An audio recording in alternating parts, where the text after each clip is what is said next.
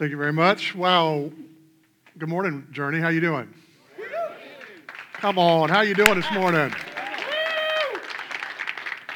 You saw the announcements there from Greg that uh, their first informational meeting, their vision meeting for their new church was on Tuesday. And I got a text from him Tuesday night showing all the people that were at that first uh, vision meeting for the church that you helped start. And I had one problem with the text. The picture of the living room that he was in uh, with all the people was the Christmas tree was already up.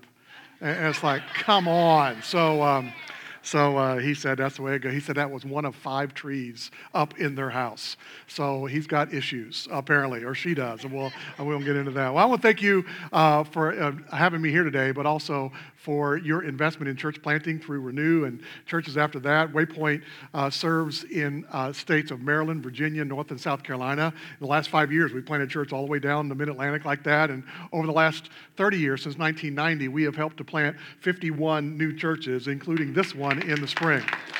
So we're glad that you're a part of that. My wife Lisa is over here, and uh, she and I helped start two of the churches that are on that map. Both of them started in movie theaters, and so our kids growing up never did church like in like a church. They always did church somewhere else. So when we go to like a church building, they're like, "What's this?" You know, because they're used to sticking to the floor at church, and that's kind of normal at a movie theater. And so we love new churches, and I love this church. We love this church, and we're, we're glad to be a part of it here this morning. And so one thing that um, we're really excited about is not only did you guys get started uh, here in March, but you've already helped to start another church. In September, we started a church called Lake Springs Church in Holly Springs, North Carolina. And so you've helped be a part of that because your church uh, supports Waypoint and what we're doing. And so you, this next year, you're going to be starting two new churches, not only the one with Greg Coverdale, who preached here in August in the summer that, that uh, you got to see. Um, and so that's in Durham, but then there's going to be another church uh, that's be starting in Ashland, Virginia in September as well. Ashland is the northern suburbs of Richmond. And so, but then there'll be another church and another church and another church that you're going to be a part of because you're part of Waypoint Church Partners. And uh, so we're, we're thankful for that. And one thing that we're really proud of is that we're not starting churches just to be starting churches, but that we're starting churches that are going to reach new people for Christ, that we're going to change their eternities because of their involvement in a new church. And one metric for that is the stories, uh, the dozens and dozens of stories of life change, people that are uh, getting baptized at, at, where they're putting their stake in and saying, I'm all in for God. And, uh, and so last year during COVID, uh, up to January of, of this year, but the previous year during COVID, the churches that were on that map uh, celebrated, get this, 403 baptisms collectively. And that was in a weird year. Normally, that number is approaching seven, 800 people that are baptized per year. We're pretty excited that this year, once we tabulate all the, the baptisms that are going to happen here in 2022, that we're going to include all the baptisms that have happened at this church in our big number. There's been 13 so far here at Journey, and those are going to be counted in our big number. I know that I'm going to get to preach here next summer, and so I'll be excited to tell you what that big number is. But all of you that have been baptized uh, here at Journey since March, March are going to be included in that number. So we're really proud of that and excited about that. Well, what's really cool is that you're part of a fraternity of new churches that uh, kind of look out for each other. They take care of each other. They help each other, and um, and they are um, helping all of them collectively uh, as James described, with the way that we start up churches, that uh, we help with, uh, Waypoint helps new churches with funding, but also with coaching and training, get collecting and organizing all the gear required to set up on Sunday morning, uh, and then an, an, oversight team to make sure that the church planter is, uh, has wisdom and accountability set up for him as he leads, and a number of other things. And it's the churches that have already started that kind of contribute to that to make, uh, to make sure that the next one is able to start, and the next one, and the next one, and the next one. And it's kind of like that old movie. Um, it's a classic movie now, way back in 2000, which is like ancient now, right? Is uh, did you ever see that movie Pay It Forward uh, with um, Helen Hunt and Haley Joel Osment and, and others? But the, this isn't a spoiler alert, but the kind of the, the plot of the movie is when someone does something good for you, you don't pay them back. You do something good for the next person to pay it forward. You don't pay it back you pay it forward. And that's kind of what all of our church plants are doing together is, is churches do good something to help the next church get started. And rather than paying it back, they're paying it forward. You're paying it forward to help the next church and the next church and the next church to get started just like this one. And so we're glad that you're a part, you're a part of that. Because uh, today you're, I don't know if you realize it, but you're kind of sitting in the sacrifice of others. You're, you're, you're standing on the shoulders of others. Churches that got started, whether it was two years ago or five years ago or 10 years ago, uh, they, uh, the bulk of the funding that we give to the new churches that get started comes from uh, our new churches that we have already helped started. We've got old established churches that support us as well. We've got one church that supports us that was started in 1775. That church is older than America. Uh, but most of the churches that give to us are the new churches that catch this vision for we're going to pay it forward. We're going to be a part of what God's doing through the ministry of new churches. And, uh, and you're standing on the shoulders of those churches. And uh, so uh, there were people before Journey who gave sacrificially to help this church get started. And when you give to Journey, you continue that cycle. A portion of your collective offerings, like James said, is, is, is given outside of this church. And one of the big ways that that's for is for paying it forward to the next new church. And so this morning, I want to kind of talk about this one concept to get us launched into the conversation. And that is, I want to challenge all of us as a church collectively, for Journey collectively, but really more importantly, for every person in this room, I want to challenge you to be an upper story person. To be an upper story person. So you probably wonder, what, what, what does that mean? Well, here, have you ever had one of those professors that uh, can really teach? Like our teacher, maybe it was in high school or in college, and when they taught, you almost, you almost forgot to take notes because you were just listening to what they said, or you know, or when they when they were talking, your mouth was just hanging open because they were just dropping the knowledge on you, and you just were. You're probably thinking, I never had a teacher like that, right? Well, I had at least one, and he was in college, and uh, it was when I was in seminary, my freshman year, and the class that the, the courses that this fellow taught dr hooks was of all things old testament. And you would think that the old testament would be, kind of be like a boring topic but when he taught you, you leaned forward in your chair. And so early on in my freshman year i had one of those eureka moments where he taught this idea about the upper story. And everything changed the way i looked through scripture and looked about, at, about my life because of this teaching and it's kind of like when you get a new set of sunglasses. Have you ever had sunglasses that are like polarized or blue blockers? And when you put them on, even though they're shaded, everything looks clearer and even brighter because you've put them on. And that's kind of like what it was. I put these new lenses on through which I see the world and what I see what God's doing. And it's because he said, you have to understand that about the upper story. He said, when you read scripture, there are two stories happening all the time. There's the lower story, first of all. That's what's happening with us humans. It's what we, it's the life through which we see uh, what's going on in the world, the way we experience it. It's history. It's what's going on every day in our everyday lives. But at the very same time, there is the upper story of what God is trying to accomplish, and He is always at work.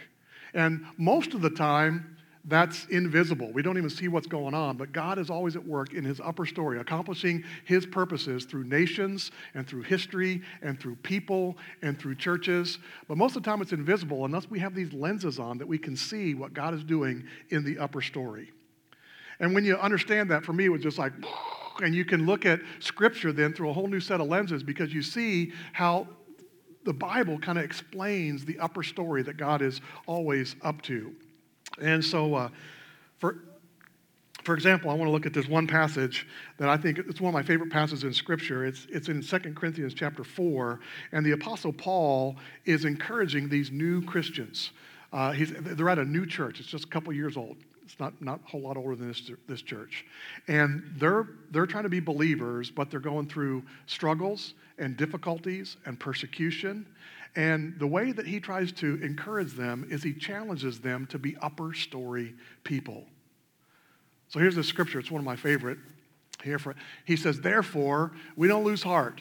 Though outwardly we're wasting away, yet inwardly we're being renewed day by day. For our light and momentary troubles are achieving for us an eternal glory that far outweighs them all. Here, here's the deal. So we fix our eyes not on what is seen that's the lower story, isn't it? We, fix, we don't fix our eyes not on what is seen, but on what is unseen. That's the upper story. Since what is seen is temporary, but what is unseen is eternal. The lower story is temporary, isn't it? And so we can get through our troubles and struggles because the upper story, what God is doing in the world and in our lives, is eternal. That's the upper story. And so that's one passage of scripture where you see the upper story and the lower story. And so I want to challenge all of us to be upper story people today, to begin to see the lower story, our everyday lives, through the lenses of what God is doing for the purpose that God has for your life and what He wants to accomplish over time. But not only do I want to challenge uh, us to recognize the upper story, but to begin to pray upper story prayers. To begin to pray, you become an upper story person when you begin to pray upper story prayers. There was this one time uh, early in his ministry that Jesus had these followers that had obviously never read the Bible before, and they, they were not they were kind of new to this following Jesus thing. And so they came up to him and said, Jesus, could you teach us how to pray better? We don't know how to pray. And so Jesus teaches them how to pray. And the Bible records for us in his biography uh, from one of his friends named Matthew how Jesus explained, and it's in the middle of this sermon called the Sermon on the Mount, and he teaches them a model prayer. This is kind of how you should be praying if you want to pray. And some, for some of us, it's very familiar. Uh, where Jesus says, uh, Our Father who art in heaven, hallowed be thy name. That's kind of the salutation. There's not a whole lot there other than, Hey, God, we're, we're praying now. But the very first principle Jesus gives when he teaches people how to pray, they said, Jesus, we got to know how to pray.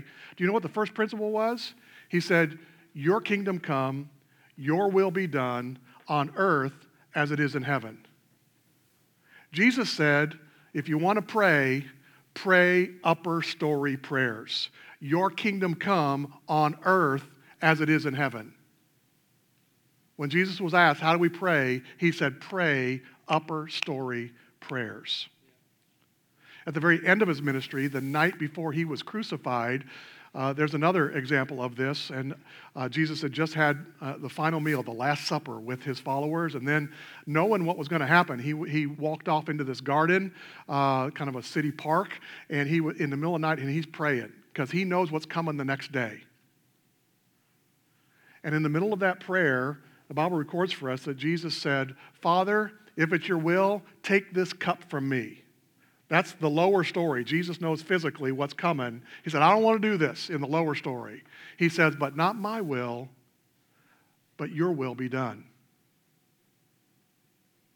That's an upper story prayer, isn't it? Not my will, but your will be done. And so to become upper story people, we have to start praying upper story prayers. And so there, we could use those two blanks from Jesus. We got these blanks Father, not my will, but your will be done. Father, not my dreams, but your dreams be done. Father, not my morals and my ethics. That's lower story. It's your morals and your ethics. That's what I'm going to do. That's the upper story. It's not my destiny, what I want to do, it's what you want to do with my life. That's an upper story prayer. It's not what I care about that matters, it's what you care about that matters. That's an upper story prayer. It's not my kingdom, little k, it's your kingdom, big K, capital K. That's what matters. It's not your, it's not my kids. Have you ever thought about this? They're your kids. That's an upper story prayer. It's not my possessions, all my stuff and all my money and everything I've got. It all belongs to you. That's an upper story prayer. And we become upper story people when we start praying upper story prayers. And so I, I want to talk about that last one for a minute. Uh, when you're an upper story person, you understand that all your possessions belong to God. You're in this uh, series that you've been in for a few weeks called Circle Makers, and, um, and talking about generosity and giving. And when you understand that God owns it all, it changes everything. Your lenses that you put on, all of a sudden your lenses are seeing the upper story of what God is at work, and you get to partner with Him, be a part of that with Him, on commission with Him. So, this morning, for a few minutes, I want to take the look together at a passage in the Bible that teaches, I think, in the most simple, practical terms, just the, the uh, a teaching about churches giving. And it's from the same dude, the Apostle Paul, who did that uh, verse from 2 Corinthians chapter 4, same church, but it's in 1 Corinthians chapter 16. It's at the very end of the first letter that he wrote to them. And there's these four verses. I just want to go phrase by phrase. And the reason I want to use them is because they were a new church just like this one, just a couple years old.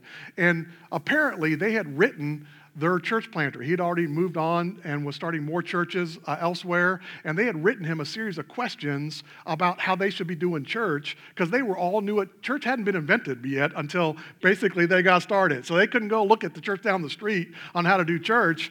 Church was new. And so they wrote, the Apostle Paul said, What about this? And what about this? And what about this? And what about this? And he answers all of those questions systematically throughout this, this letter.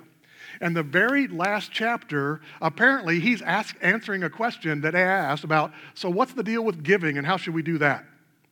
And so he just gives them some real practical teaching about giving. And I want to talk about that uh, verse, uh, kind of phrase by phrase this morning. So here's the, here's the verses. Uh, he said, um, concerning the collection of the saints, about giving. On the first day of the week, let everyone lay something aside, storing up as he may prosper, that there be no collections when I come. And when I do come, whoever you approve by your letters, I'll send it to bear your gift to Jerusalem. But if it's fitting that I go, also they'll go with me. So the first verse is highlighted, or the first phrase is highlighted there on the first day of the week. All right? Paul wanted their giving to be systematic, to be regular, not random, not, not all over the place. He wanted it to be systematic. And it's not about the first day of the week, in my, uh, my, opinion. Back in those days, you were paid daily or weekly. And so if you went to church every week, it made sense that you would give every week. But, but in our culture, we're often paid, if not weekly, every other week, or one, I'm paid once a month.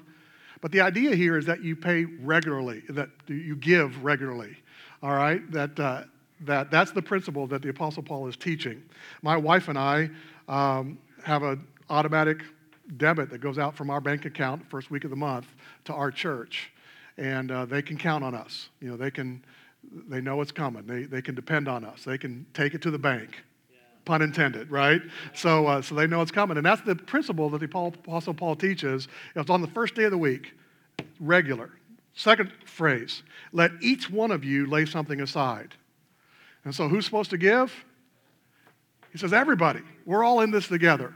It's not just a couple people that support the whole church, that all of us give. And because, because giving is a spiritual discipline, there's spiritual disciplines like praying or fasting or journaling or silence or solitude, and giving is a spiritual discipline. For me, it's hard to give because I'm stingy. And so it is a discipline to make sure we give every month.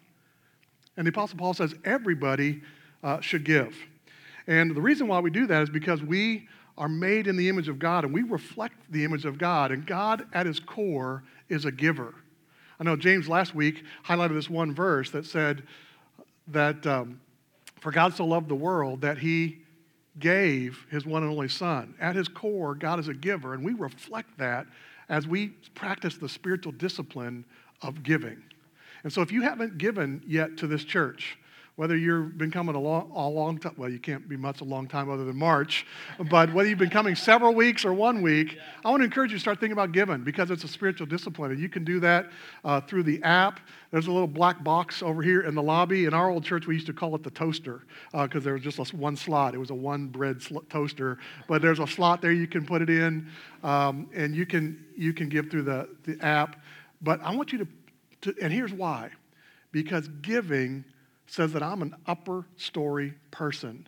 I'm connecting with what God is trying to do in this world, and I do that as I give. Yeah. Apostle Paul said everyone should give. Next, next phrase said, Let every one of you lay something aside, storing it up. And the element of this idea is that coming to church with your, you should come to your church already decided what you're going to give that you should do that at home and that you should pray about it and think, God, what, what do you want me to give? And that's a discipline that you do at home. You make the decision. And so that avoids the temptation on two directions here at church. One would be the temptation that you could get your arm twisted and guilted. If some dude comes and preaches about giving and you feel like you're being guilted into giving, you can say, I already gave online. And so you got an out, right? And, but the other one is that you're also uh, not only tempted not to get your arm twisted, but you don't, you're not tempted to make giving just kind of like a tip for services received. You know what I'm talking about? Like, Pastor James, that was an awesome sermon today. I'm putting 100 bucks in the offering. Because the problem is, is next week when he doesn't preach so good, you're like, mm, 20 bucks, right? or sometimes you hear a sermon, it's like, that dude owes me money for being here. That's how bad the sermon was, right? Well, when you decide at home, this is how I'm connecting with what God's doing in the world. This is how I'm connecting with the upper story is by supporting what he, he values and he cares about. You're not, you don't fall temptation to either side of the aisle. All right, what's the next one? As he may prosper. Principle here is real simple. Believe, uh, believers who make more should give more. That there's, a, there's an element of proportionality here that if you make a little, you give proportion to what you make, and if you make a lot, you make you make proportionate to what you make. And uh, that's kind of tricky when you kind of set up your, your gift at the beginning of the month because then if you get a raise next year, you got to remember to go into your automatic payment that we have to do around Christmas time and make sure that our, our regular gift every month is proportionate to what we're making. Because God set up this idea of the tithe. And I don't even know what the word tithe means. James referred to it a while ago. Tithe just means tenth, it's a fraction it's proportional. And I remember when I started our first church 25 years ago, uh, I was having lunch with this dude that had just started coming to our church, a young fella in his 20s, uh, but he was an entrepreneur. And he was flipping houses before flipping houses was a thing. And he, owned like, he was like flipping 40 houses simultaneously. And, and I, when he pulled up to uh, the restaurant that we ate at, I saw at the window, he was driving a really nice car. And so he was, he was doing really well. And so, but he had lunch cause, with me because he said, I want to get serious about my faith for the first time. So we're talking about all kinds of stuff. And then finally he says to me, So tell me, explain this whole tithing thing. What's the deal with that? I said, It's real easy.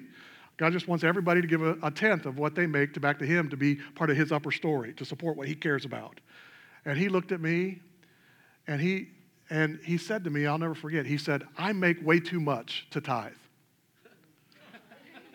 And he looked like a pretty smart guy. He was good with spreadsheets and financing and all that kind of stuff.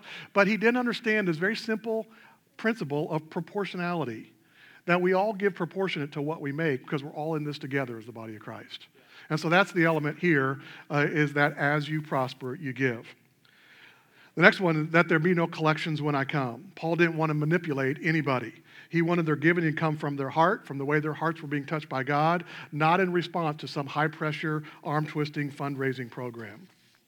Then in verse 3, he says, Whomever you approve by your letters, I'll send him to, to get the gift that you're going to send to Jerusalem. So, number one, they were sending some money to help another church in another town, like Durham or Ashland or wherever the next church is going to be. And he said, You can pick who sends, who sends the gift. And what the principle here is, you got to be above financial reproach.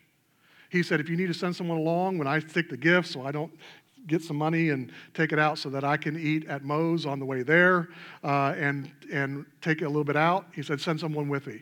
And you need to know that all the churches that we start with Waypoint, we set up uh, internal structures that make sure that the church is above financial reproach that there are systems in place, that James is held accountable by the oversight team to make sure that the bookkeeper uh, takes care of all the finances here. And there are systems set in place in our bylaws for uh, credit cards and how they're used and what credit limits there are and how payroll is done and how all the money is handled because we need every church to be above financial reproach. And we learn this from the Apostle Paul saying, I'm going to be that way. If you don't trust me to take your offering to the next church, send somebody with me and they can, they can, they can watch. The last one here is he says that you can bear your gift to Jerusalem. So they're sending some money to help this other church in another town. And the word, the Greek word for the word gift here is kind of interesting. Throughout the Bible, there's several words that use for offering or your sacrifice that you give to God or offering. But the Greek word here is the word charis. It's the, it's the word throughout Scripture that's for the word grace. Like God gives his grace to us. And the Apostle Paul says the money you're sending to help this other church is a grace. It's a freely offered gift. There's no strings attached. We just want to help that other church. We've been impacted by God's grace, and so we give by giving some grace to this next church. Isn't that fascinating? There's other words he could have used for offering or contribution or gift. And he said, You're giving a grace because of the grace you've received. So let's, let's kind of wrap up this morning with a couple of real life, pay it, story, pay it forward, upper story uh, stories that, I, that you're kind of a part of that, that I think are great. And, uh, and so when my wife, my wife's over here, we've been married 35 years this year, and uh, which just means we're old. And uh, back when we were first married, there was this song that was um, the number one song. Uh, it won, the Dove Awards, which is the award for the biggest gospel music song of the year. And it was a song just named uh, Thank You. And it was sung by this dude that had this epic mullet mustache combo. We got a picture of him right there. He's rocking the mullet right there, isn't he? That's when we were married, right there. That, that would make Billy Ray Cyrus jealous, right there, wouldn't it? Well, this song became an instant uh, classic hit. It, this, his song, Thank You, was actually sung at Mother Teresa's funeral. And the idea of the song is you're, you're up, it's the first day you're up in heaven, and you're walking around with a buddy looking at heaven for the very first time, and all of a sudden, someone comes up to you and shakes your hand, and they say thank you. And you're kind of puzzled because you don't even know who they are. And, uh, and they said, Remember that time a missionary came to your church and told us stories, and like, like the pictures from one child in the Dominican, and you, you, you cried because of what you saw? And he says, You didn't have a whole lot of money back then, but you gave. And because you gave, I'm now in heaven. Thank you. Thank you for giving to the Lord. I'm a life that was changed. I'm so glad you gave. And then it says, you turn around and there, well, there was this line that now was stretched as far as the eye could see, and people were there waiting to shake your hand, people you didn't know. And they told story after story after story of the sacrifices you made, the things that you'd done, and that people that you didn't even know who they were were there to shake your hand and say, Thank you. Thank you for giving, because I'm a life that was changed. Thanks for giving to the Lord. So I want you to meet Isela. Isela uh, is one gal. She was invited to her to church by her friend Karina, and it was a new church, one of the ones that just started this past year in uh, Goldsboro, North Carolina, Canvas Church. And Isela told her friend, "I do not want to go to church. Uh, I don't like church." She said, "I grew up Catholic, and to me, church just means rules and judgment. You know what I mean? Anybody feel that?" She said, "I'm gonna go to church." But because her friend invited her, she didn't go. She checked them out online, and she noticed they had a young pastor with a lot of tattoos. And she said, This seems a little different. Can you imagine a church with a pastor with a lot of tattoos? I don't know where we'd find one of those. So, so she thought it looks a little different. So she went to church and she absolutely loved it.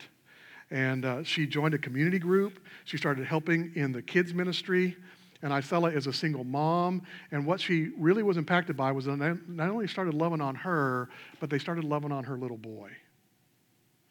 And Isela says she had never read the Bible before. She was just doing whatever in life, but, but spirituality was not on her radar until her friend invited her to church. And she says, Now I'm reading the Bible with my son, and I'm teaching him what I'm learning at church. And so today, this Sunday morning, Isela is being baptized at Canvas Church.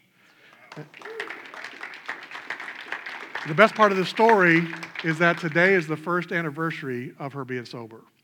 And she says, I'm giving my life to Christ. Today, things change.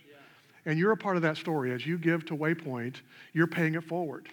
You're being part of God's upper story about what He's doing in the world. In spite of all the stuff that's going on in the world, I can be a part of that through His upper story. And when you give to your church regularly, every month, uh, and, a, and that church invests in something bigger than themselves. When your church is an upper story church, there will be stories like hers. Maybe in heaven, when someone comes up and shakes your hand and says, Thank you for giving to the Lord, I'm a life that was changed. Let me tell you about Mike. I want you to meet Mike. Mike had been an alcoholic for almost his whole life. He said he started drinking when he was a teenager. And back then it was all for fun, but he kept drinking just to, to uh, dull the pain of all the disappointments and regrets in life. And uh, it got so bad that uh, one day he said he was in Motel 6 and he drank a whole bottle of Jim Beam ready to end his life. But it didn't work. So he finally woke up, and for the first time 10 years ago, he checked himself into a rehab program and he tried all the different rehab programs, all the different recovery programs, and none of them would work. He'd fall off the wagon. And then Mike says, uh, finally, he decided to give Jesus a try. He had tried every recovery program except the ones with Jesus involved. And he said, When I finally started trusting Jesus, my life started to change. So he started going to a church near, nearby. He was at this, he went to this rescue mission, and they had uh, this uh, program called Change Lives, and he started reading the Bible every day as part of the program. And he was reading the Bible, and he, he read this part about being baptized and what it's all about. And he thought, I, I think I'm ready to make that decision to give my life fully to God, to die to myself and live for Christ. And so he went to the church that he had started attending and said, I think I'm ready to get baptized. And they said, No, baptism is not a big deal for us. It's not on our radar right now. And Luke, his, his caseworker, realized how much that had crushed him because he was ready to, to make this significant decision in his life. And, uh, he said, Well, I heard this other new church that's meeting in the middle school down the street. Let's call them. And so they called Collective Church, which is one of our church plants in Frederick, Maryland, and they asked him, We got this guy that thinks he wants to get baptized. Would you talk to him? So Michael Bartlett, our church planter, also with tattoos, met with him and realized he was ready to get baptized. And so on Easter Sunday this year, this spring, not long, not too far from when you guys started, Mike was baptized at Collective Church. And when he got baptized, um, the these are guys from the rescue mission that were part of it. He, he hugged the pastor all wet, who's, who, who's a, not a touchy feely guy. he hugged him all wet, and he said, I am never leaving this church. And, um, and so uh, that was this spring, but, but this summer they started having so many kids. During COVID, they, had to, they lost their middle school and they had to build out their own commercial space. And uh, they didn't have enough kid space uh, by the end of the summer. And so they had to build out the next area of their commercial space for kids. And when they did the little capital campaign to build out space for their kids, Mike gave the first check. Yeah. Was $1,000. Mike doesn't have any kids. But he wanted to be a part of the upper story of what God was doing through their church. Yeah. And uh, so um, today is Mike's second anniversary of being sober as well. And um, you need to know that when you give, it's not out of compulsion, it's not out of guilt, it's a spiritual discipline. It's because you want to be, because you're an upper story person and you're part of an upper story church. And an upper story church is going to invest in what God cares about and what God is up to in the world. And when you give, that's what you're a part of. So I want to thank you for being that kind of a church. It's the kind of church we want to start.